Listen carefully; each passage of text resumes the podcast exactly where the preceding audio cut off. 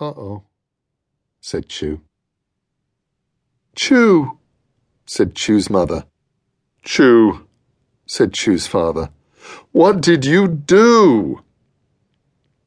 All the people on the beach went down to look. Chu said hello to some fish. The fish looked at him. They looked sad. He waved at a family of mer pandas. The littlest merpanda, waved back at him. Chu saw a whale. The whale was very big. With the sea broken, I cannot go home, said the whale. You must put this back the way it was, said the ice cream seller, or nobody will come to the beach any more, and they will not eat my ice cream.